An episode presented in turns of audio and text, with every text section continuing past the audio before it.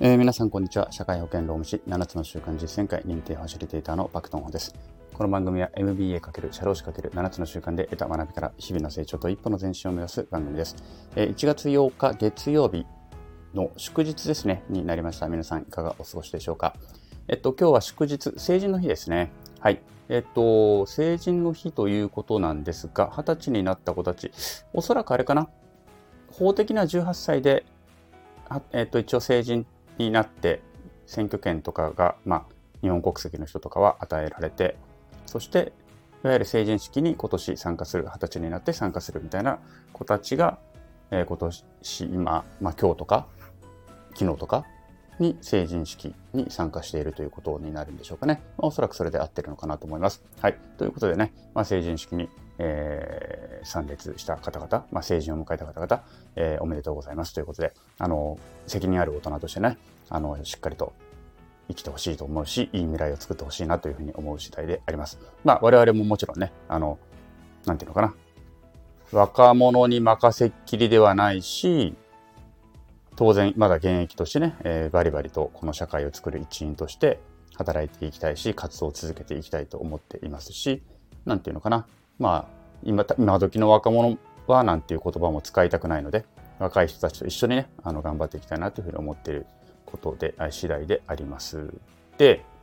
まあ、ちょっと成人式の、成人の日というところで、成人の日というところで、少し思い出したというか考えたことがありまして、えっと、まあ、成人の日自体は関係ないんですけれども、大学を卒業して社会に出て、まあ、少しずつ年を取って大人になっていくと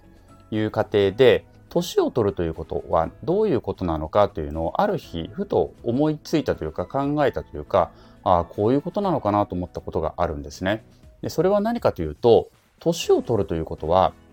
あ、人の死と直面するということなのだということを感じたことがありました。で、これは何かというと、あの、学生時代はほとんど感じたことが私の場合はなかったんですが、卒業して社会人となると、やはりお葬式に参列する機会がすごく増えるわけですね。それ、それも、お若くして、まあ、本当に1個2個先輩とか、または後輩とかね、とか、あとは知り合いの方のお子さんとか、まあ、こうした方々が、まあ多くは、私の場合は、そうした人たちの多くは、交通事故が多かったと思います。その原因まで、真相まではもうもはや交通事故ってどうしてそうなったのかってわからないということが多いんですけれども、病気よりも交通事故という方が多かったかなというふうに感じます。だから本当にみんな、もう本当突然ですよね。うん。まあ本当、その、例えばそれが、お子さんとかっていうことになると、もう本当にちょっと葬式で、お葬式でももう、そのね、親御さんたちの姿はもう見てられないし、うん、そうじゃなくても、まあ先輩にもね、あの、この場合は交通事故ではないんですけれども、まあいわゆる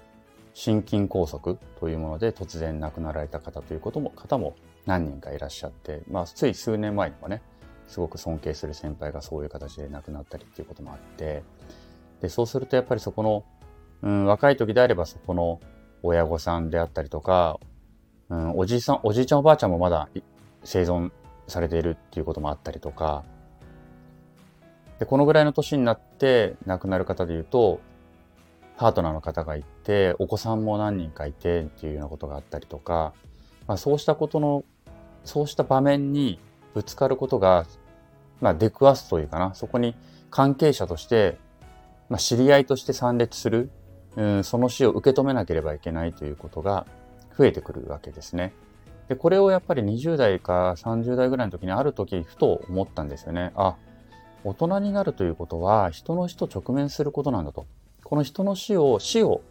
常に意識して受け入れていく作業。これを、うん、数をこなして、こなすと言ったらどうなのかわからないんだけれども、ここを常に受け入れていくというのが自分自身が年を取っていくということなのかなというのを思ったことがあります。で、それはすなわちどういうことかというと、自分自身も確実にその死に向かって歩いているわけですよね。こればかりは人類がどれだけ進歩しても、まあ、未来英語なのかどうなのかわかりませんが、今現時点で100%誰にも訪れるものというのが死というものですよね。この死に向かって我々は今歩いている。まあ僕自身は、少なくとも私自身はその死に向かって歩いているという認識があるんです。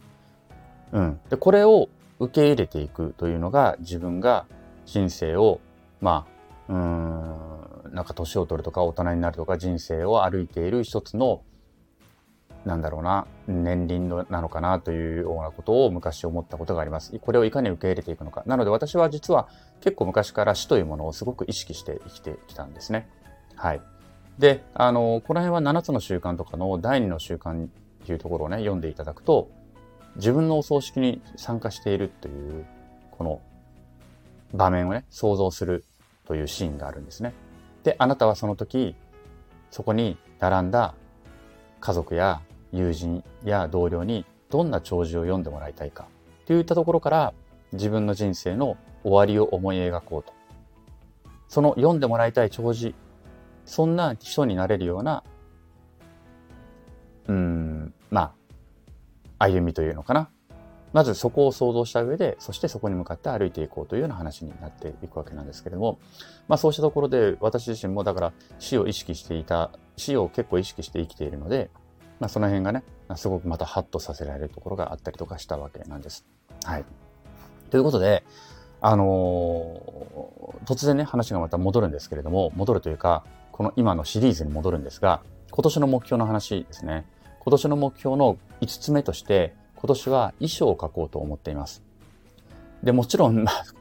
びっくりした方もいらっしゃると思うし、何言ってんのこいつと思われた方もいらっしゃると思いますが、その衣装というのはもちろん、使わないまま、誰にも読まれないまま、今年の年末に私の手で、やっぱり不要だったなというふうに、あの、処理する、破棄するというのが、えー、もちろん私の、なんでしょうね。当然そう思っています。計画です。もちろん使うことはない。誰にも見せることはなく、闇に葬られていくのが今年書こうとしている衣装であります。え、で、ただ、これ7つの習慣のその実践会のファシリテーターの勉強しているとき、講座を受けているときにも、実は課題としてね、衣装を書きましょうっていうのがあったんですよね。で私その時サボっサボっちゃったんですけど、書かなかったんですけれども、やっぱり書いた人たちの話を聞くと、いろんな人たちの顔が思い浮かんできて、あの、本当に涙が出たとか、うん、逆にだから生きたいと思ったとかね。絶対に死にたくないと。生きたいと思ったとか。で、そこで自分の性の意味とかを考えていったっていうような、やっぱりそういったね、あの、ことを思ったっていう人たちがたくさんいて、まあ、そうだろうなと思ったんです。その時ちょっと私にはその課題が重かったので、あの、ちょっと、まあいいやと思ってやんなかったんですけども、まあちょっとやっぱりここで真剣に向き合ってですね、まあ40代最後の年に真剣に向き合って、遺書というものを書いてみようと思います。で、もちろんそれは読まれないまま私自身の手で闇に放り、来年また新たに書き直すみたいなね。毎年毎年書くことで、その、この今年、もうこの瞬間、今年死んだとしても悔いが残らない年にするために。今日、明日死んだとしても悔いの残らない一日にするために遺書を書くということですね。その一日に、一日を大切にするために遺書を書き、そしてえ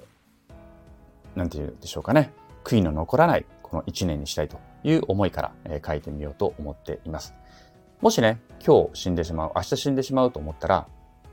例えば夫婦喧嘩したまま終わりたくないじゃないですか。子供を感情のまま怒ったまま終わりたくないじゃないですか。とかね、あの、お客様に